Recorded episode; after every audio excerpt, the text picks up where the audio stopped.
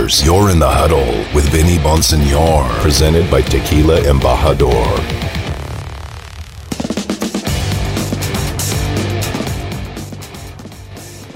What's good? What's good, Raider Nation? Welcome back to Raider Nation Radio, 9:20 a.m. on a Tuesday. You're in the huddle with Vinny Bonsignore, brought to you by Tequila Embajador. Hope you guys are having a, a great Tuesday.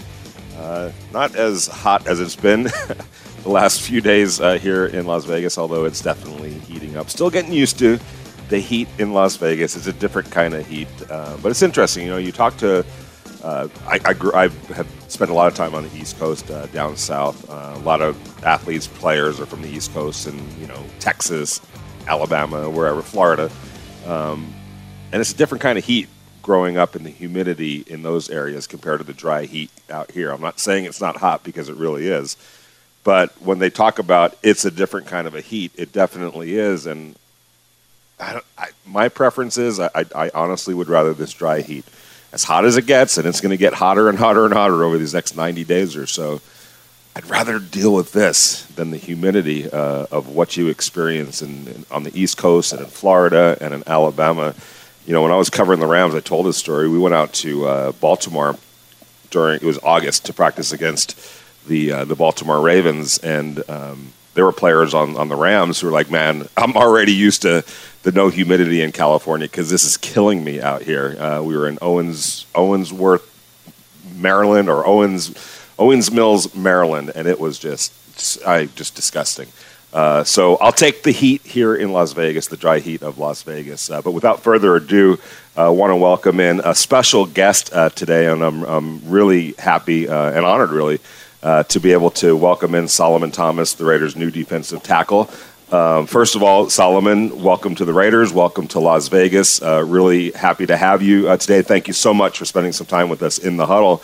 Uh, I guess quick overview: How are things being in Las Vegas? Um, I, I, don't know if you're out at Henderson uh, over at the building working out, uh, but how are things starting to unfold for you as a Las Vegas Raider now?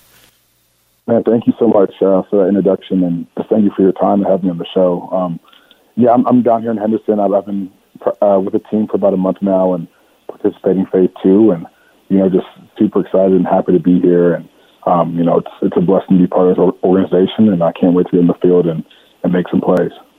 And I know Raider Nation can't wait uh, uh, to see you out on the field and, and to see you making plays. And we're going to get into. Um, you know the, the, great work that you're doing uh, and, the, and, the, new foundation that you've started, the Defensive Line Foundation. Um, but you know, before we get uh, significance of it and the impact that it's going to have, and we know that it's going to have uh, the necessary uh, impact. Um, you've said that you've been out here for a month or so. I, I, ask people this quite often. I moved here about a year ago from from California, uh, Los Angeles, and I honestly had no idea what to make of Las Vegas. Just moving here, I knew of Las Vegas mm-hmm. Strip uh, and all that, uh, but as it turns out, there's a whole other side of Las Vegas that I never knew existed. And frankly, to me, it's a it's a great place to live and to raise a family. I just want to. I know it's only been a month or so, but what are your impressions so far of Las Vegas and this market? Definitely, you know, I have the same impressions as you. Like, like any any of my friends who are asking me and stuff, are like, "Oh, how's Vegas?" Like, kind of joking around. Um, I'm like, it's actually beautiful. Like, it's a it's a great place off the strip. You know, there's so much to do. There's hiking. You know, there's unbelievable food. Um, so much outdoor stuff, and you know, the people are great here. And I just feel super happy and blessed to be here. So I have the same impressions as you. No question about it. Uh, where are you health wise? I know that there was an injury uh, last year. Uh, how is that coming along? And you're able to, are you full uh, go right now, or is that still kind of a process?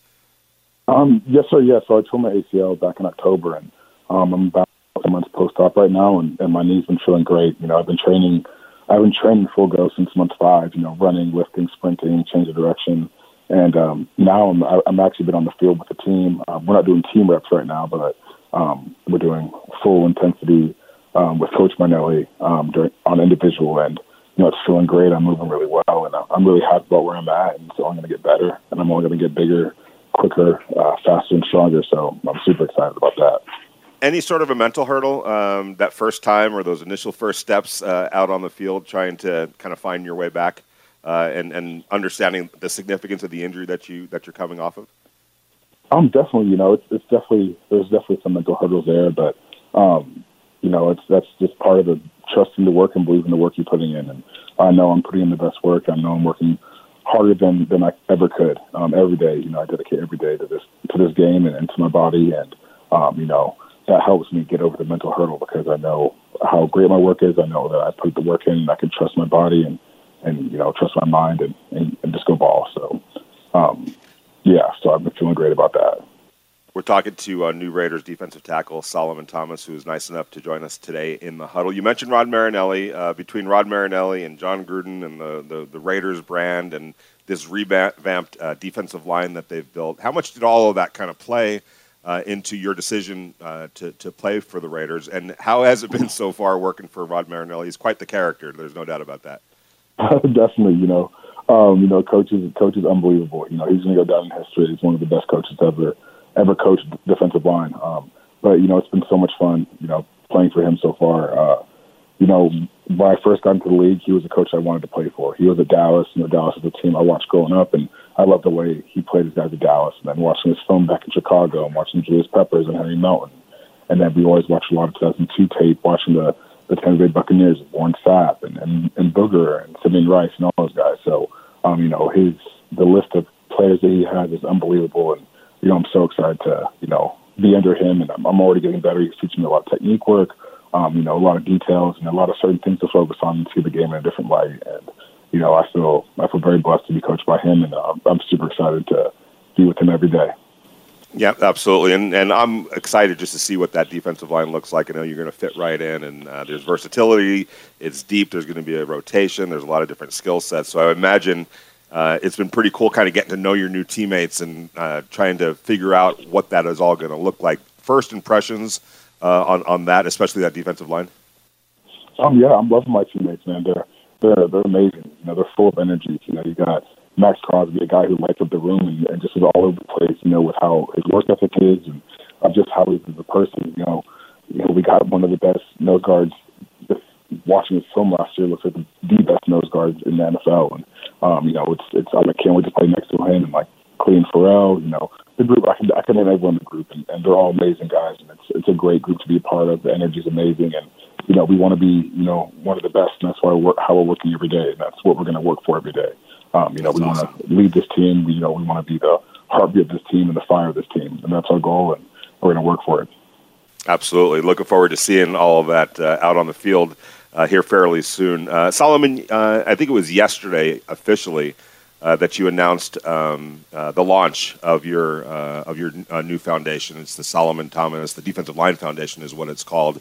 Um, you know, and just reading through it and knowing, uh, you know, your, your, your story and um, you know some of the tragedies that you've had to deal with, um, and, and and where you're putting your your, your focus. Uh, first and foremost, um, just the fact that you know you've gotten this off the ground, um, and we'll get into all of the specifics of it. Uh, does it does it give you a little bit of pride, um, you know, putting your name to something of such significance, and hopefully over the years, it's going to have a dramatic effect and a really positive effect on something that really needs to be addressed, and that's mental health and uh, youth suicide, and um, you know things that sometimes get swept under the rug because uh, it's too uncomfortable sometimes to talk about. But the fact that you've been able to step up and put your name to something like this, how much pride do you have in that? And what is your vision um, uh, for this foundation?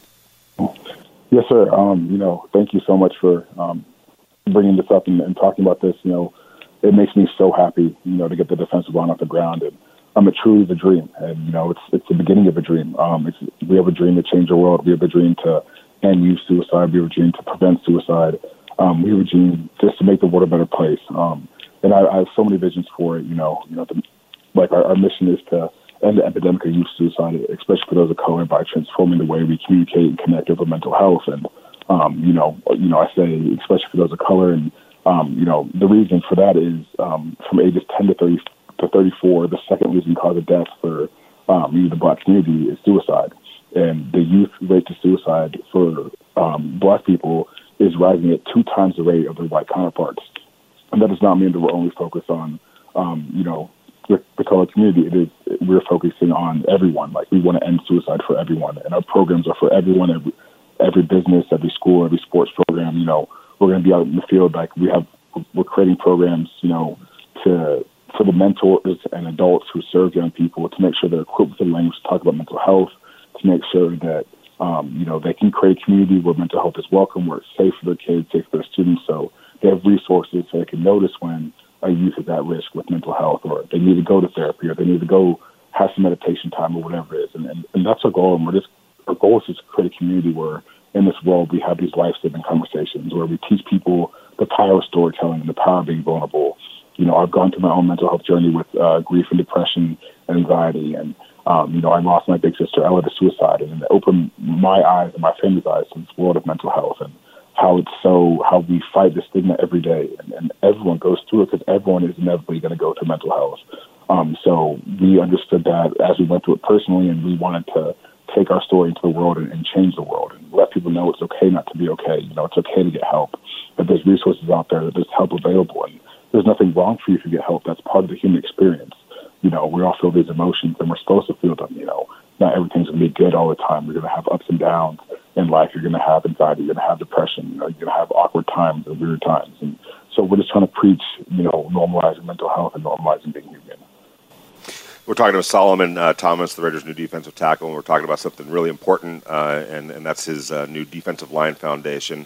Uh, it's dedicated to end the epidemic of youth suicide, especially uh, for young people uh, of color. And, and he just mentioned the sobering numbers um, in that community when it relates to, to, to suicide. And Solomon, a couple words that really jumped out uh, at me are communication, uh, or that that key word is communication. And I say that because communication is always a two-ended um, proposition. Um, it's one thing, a, to want to communicate about something that's uncomfortable, but anytime you communicate, by definition, you're trying to get a, something across to somebody else. You're not just talking, you know, yelling in the middle of the street or anything like that to nobody. It's communication. The, the, the key to it is having a receiving end. I would imagine uh, you're trying probably uh, to be able to address both of those the, the, the, the, making it more comfortable for people to talk about it but then also creating um, outlets for them to be able to express that in a way that is well received and you know the, the difficulty and uncomfortableness of it is lessened a little bit. How do you go about doing that? Not just to stress to, to somebody that might be hurting that it's okay to talk about but for somebody that you know to, to create outlets for them to talk to Definitely, and, and I love your question. It's a beautiful question that a lot of people miss the mark on sometimes because they forget about listeners and how important it is to teach people to learn how to listen to someone.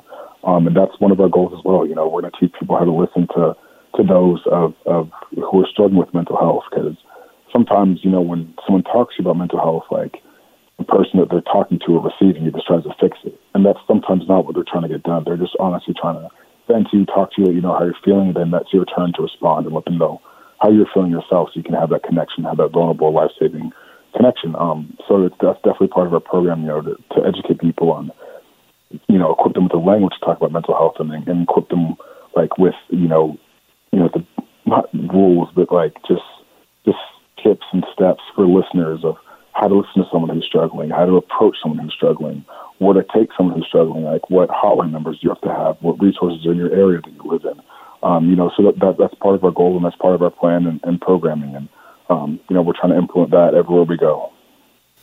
Solomon, you mentioned uh, your sister uh, Ella Elizabeth Thomas. Um, she was 24 years old um, when when she committed suicide. Those are tough words for me to even say. Uh, it's heartbreaking and it's hard to say it. Just verbalize that. Um, but as you as you as you you know go about this uh, with your foundation, um, you, your own personal experiences when you draw on that. Um, and it's a tough question, and you don't have to answer. But like, do do you feel like, and I'm sure you do, but th- there was something more you could have done that you could have heard better or listened better, uh, and not placing any fault, obviously. But does that did that kind of move you to to understanding? Hey, we can all do better in this regard, and this is kind of one of the parts of uh, of why you're doing this foundation. Um, yeah, definitely. That uh, that's part of the, the, grief process. As part of losing someone by suicide. You know, survivor's guilt. Um, you know, and, and I definitely went through that hard. And, and you know, it's, I, I can't. I'm not going to lie to you and say I still don't go through it. Um, mm-hmm. You know, there's days that I wake up. I'm like, I, I wish I could have done this. I wish I did that. And you know, the hard part of what I'm doing right now is that I know everything, not everything. I know a lot of what more I could have done or what more I could have said, and um, you know, and, and that hurts. But at the same time, that pain is what drives me every day. That pain is like if I can save one person to not go through the pain that Ella went through, I'll do it for the rest of my life. If I can save one family to not go through the pain that my family goes through every day from not having Ella here, I'll do it for the rest of my life. And so, you know, that, that's that's what drives me. And um, but to answer your question, no, um, I definitely you know have those questions come through my head. But at the same time, I know my family and I did everything in the world um, to save my sister. Um, you know, she was she was fighting the war every day in her head. She was, uh, you know, a victim of mental health illnesses. She had PTSD, uh, um, diagnosed depression and anxiety. She was also, you know, a victim of sexual trauma. And every day, you know, it was harder for her to live, and it was harder for her to not be here. And you know, so that's why um, she lost her battle with depression and anxiety. Um, but that's also why we're fighting every day, you know, to make sure like, like we had we had Ella getting help, we had her doing things, but you know, you know, there's still she didn't understand that you know she lived in the stigma that it's okay, it's not okay to be okay. Like, um, and so she struggled with that, and she struggled with like living with the burden that she has to be happy and have to have to look good, and she can do that anymore. So you know, that's that's um, that's why we're doing what we're doing today, and you know, we're to do it for the rest of our lives and make this foundation one of the best foundations in the world. Absolutely, and we, we wish you great luck on that. Um, you know, we have a we have a doctor that comes on each week. Uh, it's a pain, he's a pain uh, doctor, and one of the things that he always stresses is that you know just because you're getting older doesn't mean that you have to be in pain. But we get this mindset sometimes. Well, I'm getting older. Pain is part of getting older. I just have to grit my teeth and deal with it. When really there's help that you can get by picking up a phone and um, you know by talking about it and trying to get some relief for it. And the relief there is relief out there for it. When you mention the numbers um, in the in, in, in, the community in the black community of uh, you know suicide being uh, more prevalent uh, than than in other communities, um, when, when when we talk about it, it, the difficulty of talking about um, not being okay, why do you think um, in certain communities it's just a little bit tougher? Is it? Do you think because hey, I, I show weakness here by, by talking about this, and I don't want to be weak, and, and that's just I, I just have to be tough and, and, and, and work through it myself. I don't need anybody's help. That's a sign of weakness. Do you think that plays into it a little bit? Um, yeah, definitely. And just to address uh, what the doctor said, you know, I agree with him a lot. You know, I learned this from Carson Daly the other day um, that it takes, it, on average, it takes people 11 years to get help for the mental health illnesses. And that's why, you know, the rate of suicide for um, men from the age from like 45 to 60 is extremely high. You know, I think it's like a top top five leading cause of death for, for that age group. Uh, you know, and then you know to to the second part of your question, you know, it's it's just it's it's hard, you know, because we still live in this you know toxic uh, mentality against mental health where um, you know people think it's, you should just toughen up right to get through it, and you know, especially you know, in, in, the, in the black community, we don't want to show any weakness. You know, we already feel like we're at a disadvantage. You know, we feel like we're already trying to prove our worth, and if we show any weakness, you know, um, you know, that's that's over. So, um, so I think that's why it's kind of elevated, and then we need to educate on the resources and on, you know, the tips for for just a better, healthy living and how to cope with your mental illnesses and that. You know, so that that that I, I believe that's why you know that's one of the struggles and why the rates are the way they are.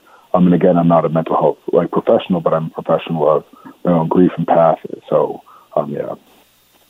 Well, uh, Solomon, uh, you, you, got a fan in us. Uh, you've got an open invitation to come on any uh, time uh, you would like. And for, for the listeners, um, you know, who want to get involved, uh, for listeners who, who maybe have something to get off their chest, whatever the case might be, you could go to www.thedefensiveline.org. you could also uh, follow uh, Solomon and, and, his foundation at the defensive line, uh, and that's on uh, Instagram and at TD Defensive Line on Twitter. Uh, Solomon, thank you so much. We wish you all the luck in the world, and, and uh, I mean it when I say it. You, anytime you want to come on, you got an open invitation, brother. Thank you so much. It, it means the world that you let me to come on and talk about this cause and my foundation. Um, just thank you for everything. I really appreciate the time. You got it, Solomon. anytime. don't be a stranger, and good luck this year. I look forward to meeting you uh, out at uh, out at the facility at some point. Yes, sir. Can't wait to meet you. Likewise. That's Solomon Thomas, uh, talking about real life stuff. I know, um, you know, I, t- I try to, um, you know, get this across. Uh, you know, I, am I'm, I'm fortunate in my job. You know, uh, I, I cover, I've covered professional sports for, many years. You get to know uh, people, and you get to know them as human beings, and not just somebody that you see out there on the court or on the field.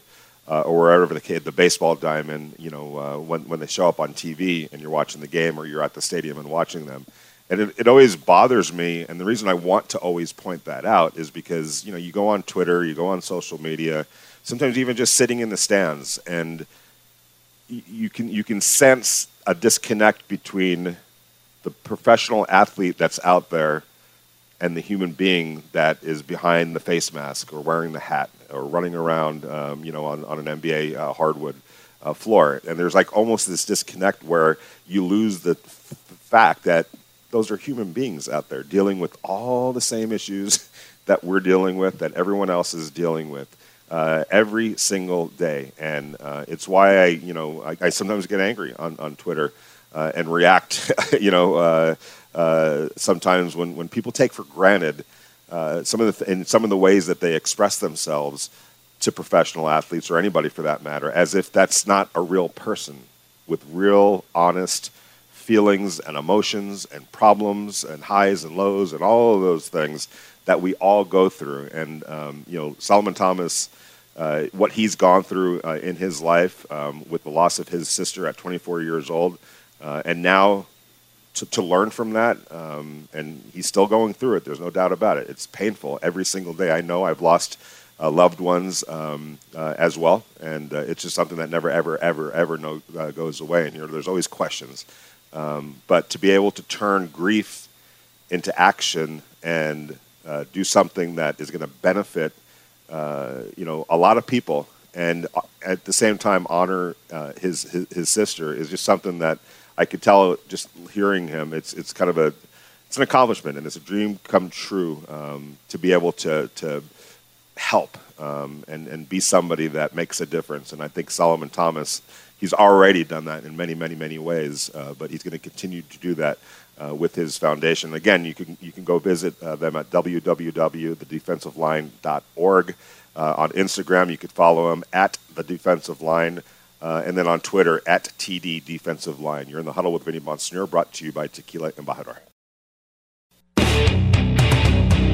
Interact with the show. Text Vinny at 69187 or tweet at him at Vinny Bonsignore. This is In the Huddle with Raiders beat writer Vinny Bonsignore on Raider Nation Radio 920 AM.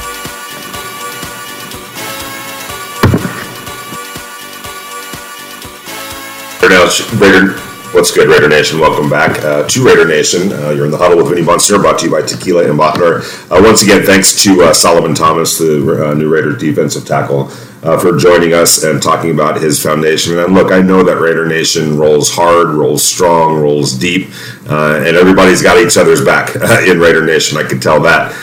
just covering this team now for about a year and a half or so, it's pretty remarkable um, how how deep this fan base runs and how much they truly care. I know there's a lot of bravado and all that, but deep down, uh, you guys care. Uh, so you know, if you're interested uh, in maybe helping out or um, you know doing something uh, to help out.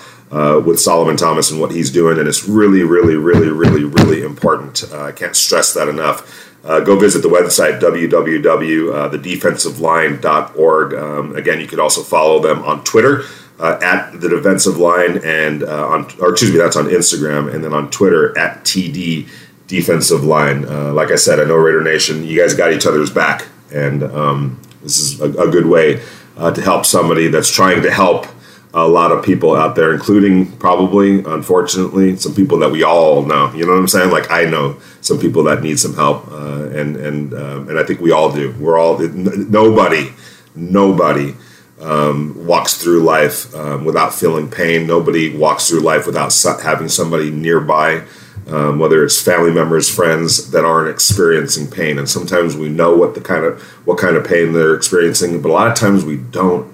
You know what I'm saying? Like we don't see the signs, or we're, we're not listening when we should be listening, or they're uncomfortable talking about it. Um, so this is something that affects all of us, every single one of us, everyone that is listening right now knows somebody. Trust me, you might not even know. That's the bad thing. That's the what not the bad thing, but the tricky thing about it. Um, and so, uh, you know, maybe maybe by by uh, you know reaching out www.thedefensiveline.org, maybe we can all learn something that we didn't know. You know, that's going to help down the road. Uh, so I appreciate Solomon uh, for sharing his story and sharing um, you know his vision for for his new foundation. We wish him the best of luck. We're going to go out to Raider Nation Radio, uh, the listener line, because Raider Twenty Seven wants to talk about the Raiders. How you doing, Raider Twenty Seven?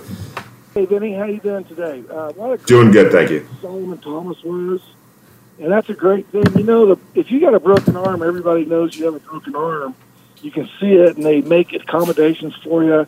But if you have a mental illness, if your brain's broken, nobody can see it, and nobody seems to understand that mentally ill people don't act normally. That's the thing, you know. So, you know, I really have a place in my heart for people who, especially young people who commit suicide. So much life left to live and they take their own lives. It's crushing. It just breaks my heart when I hear of it. Yeah, it does. And and uh, and and you know, Raider twenty seven, you bring up a good point. We you, you can't sometimes see it uh, from the outside looking in, right? And then and then to compound that, there's sometimes a stigma about the person who's inflicted trying to verbalize it and communicate it because you know you just don't want to be stigmatized as that or you know or, or, or, or, weird or damaged or anything like that but the fact is to some extent we all are you know and we all need help from time to time and we should all be a little bit more open to listening and and and also encouraging people that might be feeling some pain whatever that pain is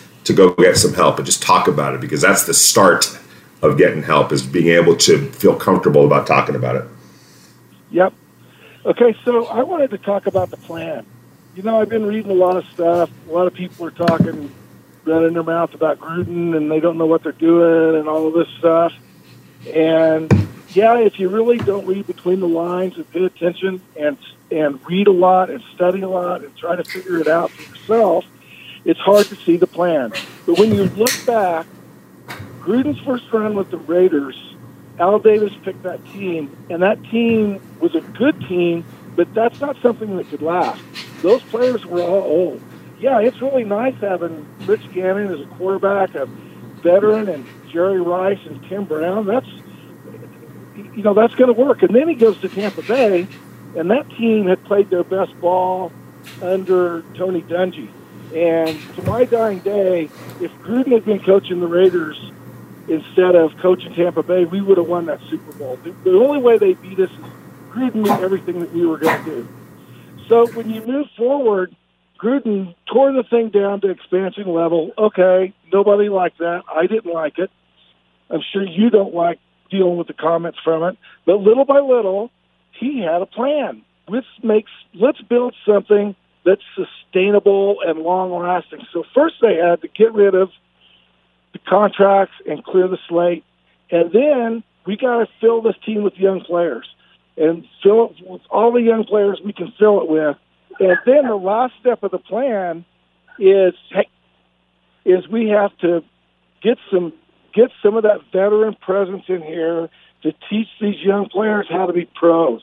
I mean, we had a lot of our young players played pretty well. They just didn't know how to be pros. And now we're bringing in some veterans that are really, really good players. They're maybe not going to be here for seven or eight more years, but they're going to teach the players and bring up, mentor the players that are going to be here for seven or eight years.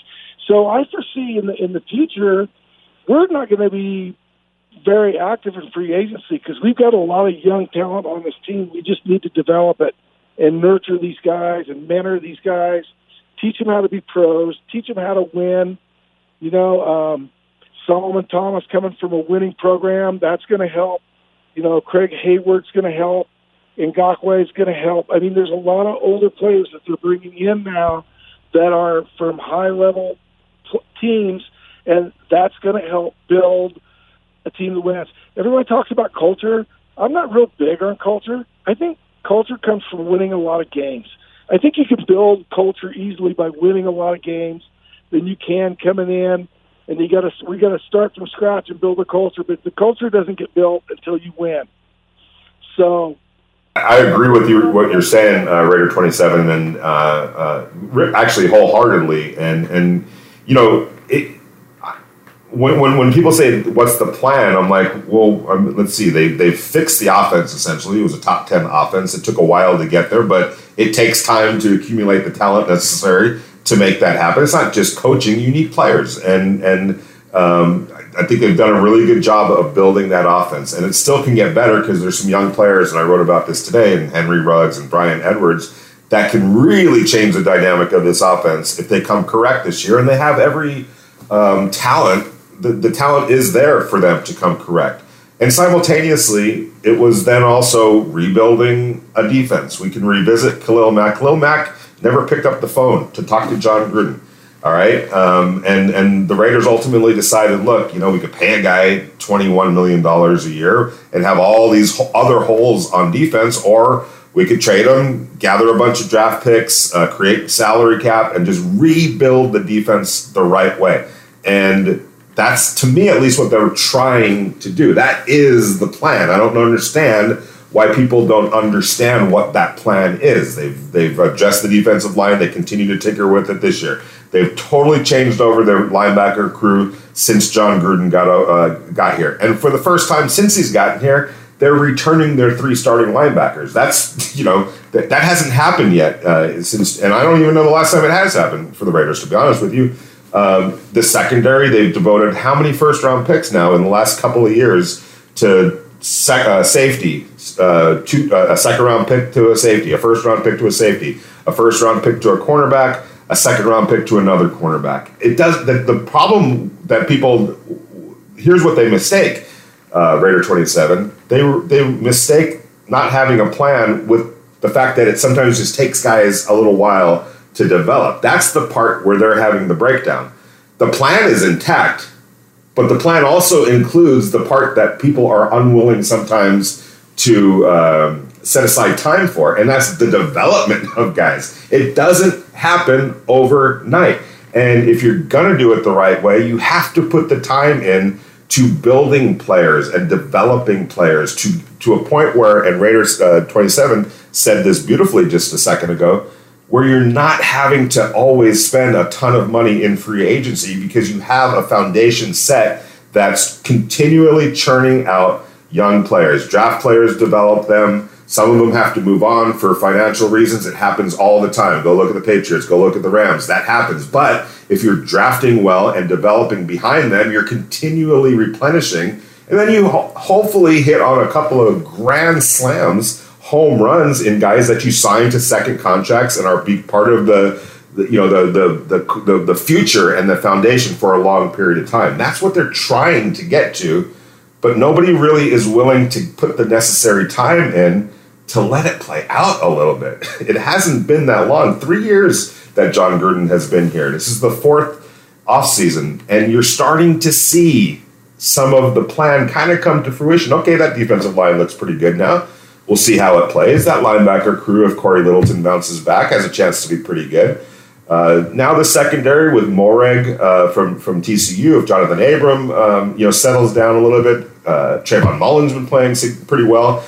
Uh, it's got a chance. A good coaching staff is in place. It's got a chance to be what the Raiders need it to be. You know what I'm saying? So anyway, that's my two cents. I think there is a plan here. I think there's plans, any like any plan, it has to have take some time to actually unfold. And that's the part where I think some fans are either not willing to to um, allow for that or just just don't see it. Uh, we're going to go back out to the Raider Nation. Thanks a lot, Raider 27. We're going to go back out to the Raider Nation listener line. Sammy wants to talk about the Raiders. How you doing, Sammy? Vincenzo, what's going on? Hey, hey. how are you? All right, man. Listen, really good interview, man, with Solomon Thomas. Uh, I I appreciate it, man. I really do uh, the Raider Nation, you know, it's it's something about redemption, something about second chances, something about seeing people just get back up, you know, and and going forward. And uh, you know, all that this kid has gone through already, you know, we're we're all rooting for him. Yeah, on the field we want to see him play great and everything, and that that's wonderful if we can get, you know, good play from him. But uh as far as him turning things around and and helping other people, you know, it's it's it's a wonderful story because I'm not just referring to former Raiders that have been through a lot of things and have turned it around. I mean, you look at Darren Waller and all that he's been through, and uh, Derek Carr. I mean, we all know him as Mister Goody Two Shoe and everything. Kind of, you know, I say playing around, but um, it wasn't that long ago when he uh, was drifting off and um, I wouldn't say getting in trouble, but you know, just going through things in life and. uh so so it's nice to see you know somebody reaching out like that because I mean what was it Junior Seau and, and some of these other people that you know have had these tragedies have done things and you're like what are they thinking man why why couldn't somebody reach out nobody knew nobody could step out and I just you know I just want to encourage if there's anybody that's struggling man you're not weak for saying I need help you're not exactly, exactly. That's that's so well put. Uh, yeah, man. If yeah. anything, you're you're showing strength. Absolutely. Um, that's that's that, that that is the key. It takes it takes um, um, you know because it requires a little bit of courage to come out and talk about it. You know, and that is strength personified right there. Um, and I'm not saying that you're weak if you don't. That's the that's the part we need to um, remove. Is that it's understandable that you don't want to talk about it for the reasons that we just articulated. Uh, and Sammy, you put really well. Um, but you have to kind of, you know, uh, uh, get over that part of it to be in a position where you're you're more comfortable about um, expressing yourself, even if it means, you know, um, shedding some light on on on what you might perceive as a weakness. It's not a weakness uh, it's something that people deal with all the time, and we just, you know, it's a silent kind of a, a epidemic that it has no real. From the outside looking in, it could be completely disguised. You know, people are playing it off all the time, trying to just get through and cope without, you know, being a burden on somebody else or, or, or admitting something uh, about that, you know, the pain that they're going through. And we just need to knock down all of those um, barriers and walls and just come to an understanding like, hey, we're all also in this together. And we all are feeling a lot of times very similar type emotions. And the best thing to do is be able to get it off your chest and, and be able to talk about it comf- comfortably. And then also, as Solomon Thomas, the listening part of it, being willing to listen and uh, not always looking for trying to save the day or fix it, just listen sometimes and be there uh, for somebody. And it's a, it's a lesson, you know, that, that crosses all bounds um, in terms of listening and, and, communication. It's not the easiest thing, and we all have to work at it. But um, with what he's doing, you know, I think that uh, going to make some strides in, in, breaking down some of those barriers and creating a better com- uh, comfort level for com- conversation and communication. And hopefully, like he says, if that can save somebody or somebody's uh, from doing something terrible, uh, then obviously it's all worth it. Appreciate the calls, you guys. In the Huddle with Vinny Bonsignore, brought to you by Tequila Embajador.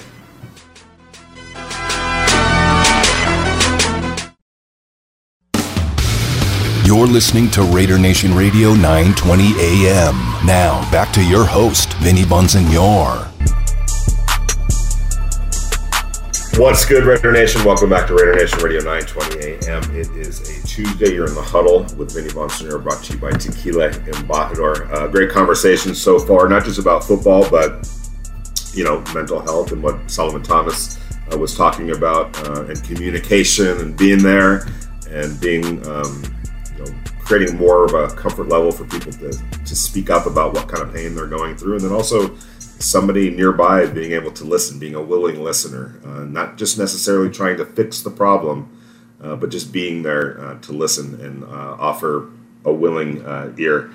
So thanks to to all the callers so far for expressing your thoughts and, and support. it really is important, and it's something that we should all be aware of. Um, I think that's the, the best thing that's going to come out of what Solomon Thomas is doing is shedding light on a on a problem that exists throughout society. It's not just um, you know your problem or my problem. It's our problem, without a doubt. Um, really encouraged, by the way, these last couple of days uh, to see the numbers uh, of participation across the NFL um, with the second start of the uh, phase two of OTAs, which included obviously the in person, on field uh, aspect. Uh, players and teams and coaches are now getting onto the field um, for that phase of it. That was not uh, possible in, in phase one, but it is in phase two. Uh, this was part of what the boycott was trying to push on its players, I felt wrongfully from the from the get go, and in a lot of ways selfishly um, from some of the higher uh, arc, hierarchy of the union. J.C. Tretter, the president from the Cleveland Browns, uh, the Players Association president from the Cleveland Browns. Um, but I'm really encouraged to see that a lot of players are saying, you know what, we voted more out of obligation to our union and in support of our union, but in practicality, each of us as individuals understands the importance of being out there at the facility, putting the work in, getting the work in, uh, whether it's honing individual skills or you know, finding their place in the team structure. Uh, it's really encouraging to see players taking advantage of this opportunity. Uh, and it is an opportunity, an opportunity to get better. So many of these players are playing to make an impact, to trying to create uh, their footing, trying to put themselves in a position for a bigger payday. Let's be honest. What, you know, why are guys doing this? They're, they're doing it to make a living. And yes, it's to entertain all of us and all of that type of stuff. But the reality is, this is a profession. This is a job. This is a vocation, a very volatile and competitive job at that. And every advantage that you have and every tool that you have to better yourself is something that you need to consider taking advantage of. And don't listen to somebody that's already made it. JC Tretter just signed a new contract for 30 some odd million dollars. Good for him. He deserves it. But guess what? He utilized every single step that he's now turning around and mocking and telling other younger players who are in his spot that he was in just five, six, seven years ago, oh, you don't need it. Yes, you do need it. And it's really encouraging to see how many players understand that. And I kind of have to laugh a little bit at the backflips that some of these teams are doing. To, oh, we'll make it easier for you just to encourage more participation from players. This isn't supposed to be easy. And almost every player that I've ever talked to that's worth anything, that has any sort of a, a positive future, understands the importance of hard work and getting coached up. This isn't and shouldn't be about making players happy. You're getting them ready for this season. You're preparing them. You're developing them. And the good ones understand that from an individual point of view and a collective point of view. Players are trying to get better. If players improve individually, the team gets better as a result. This is what this is all about. And by the way, you signed a contract. You signed a contract. You agreed to it by signing your contract. Players understand that too. JC Tretter, you don't like it? Then go play in the other league. That's right. There is no other league, is there? This is wow, Vinny. That is the most pro owner take I've heard ever. If you don't like it, go play in another league. Pro, oh, that's just not, the, oh man, you man, you're, it's bury, not pro you're anything. burying these players right now. That's burying the players. Just if you don't like it, leave. well, If- oh, oh uh, man, what, and, and you think work's unfair? Well, how about you What- quit? It's like you got me there. welcome to the real world. Oh, we all know that's we. Do, do I not live in the real world? I think we live in the same world, the same dimension. We are both in the same real world. But that that there, And what is your reality, Devon? my reality is that I am also a man who has to go to work, and sometimes they are on conditions that you do not like. But to just say Why to is play, that different than anybody? Uh, it's not different than anyone else. But I feel like in sports, too many times that we, that it is just too much of a suck it up mentality. You don't like something, every single day of everybody's life is a suck it up mentality, Devon. You just said it. Every single day for everybody in this. Yes, but you are so pro. You are so pro. Just no, I'm pro. You're, you're so anti JC Tretter. It's just to the point where it's just getting not anti. Yes, you I, are. you just I told him to leave the NFL. I congratulated him. You gave him the his, sandwich. You gave him the hey, congratulations on getting a new contract. But I disagree with his stance. That doesn't mean I'm anti JC Tretter. I disagree with his stance. Grown people can disagree and have an argument. Yeah, there's a- not okay, there's dislike each other disagreement- or there's disagreement be anti JC Tretter. There's disagreement- Anti this person. Okay. I'm not anti anybody. okay, All right. I I am I'm completely and you know what? The majority of NFL players understand that not just because it's about their money and protecting their money. It's because they want to get better. That's what life is usually all about. How do you get better? You practice. You, you do it. You you you're active in anything, whether it's writing. You think I'm the same writer today that I was 20 years ago? No, thankfully too. Why? Because I worked hard at it. And it's not always easy. Sometimes there's it's painful and and tedious, and there's a lot of uh, uh, times where it's just you know me and the fighting that computer, you know, in my head. It's not always easy, but you work at it to get better. And what I'm saying is, it looks like about 80, 90% of the NFL, if not higher, understands that and is saying to JC Tretter, you're off the beaten path. Not to mention the fact that this was a negotiated agreement between the players and the Players Association. And I hate to be all blunt about it. I'm not anti, I don't dislike the guy. I'm not anti this, I'm not anti that. I'm not pro, I'm not uh, pro ownership. I'm talking reality in real terms. What, where, you know, where do you want to go play if it's not here? There is no other. That's not. There's no other option unless you want to go to the Canadian League or the or the Arena League or something like that. This is. These are the rules of your vocation, and you also signed off on it. Not just when you helped negotiate the CBA, but also when you signed your contract. So that's not being pro or anti or hating or a hater or any of that. It's just the reality of the situation. You're in the huddle with Vinny Bonsignore, brought to you by Tequila Embajador.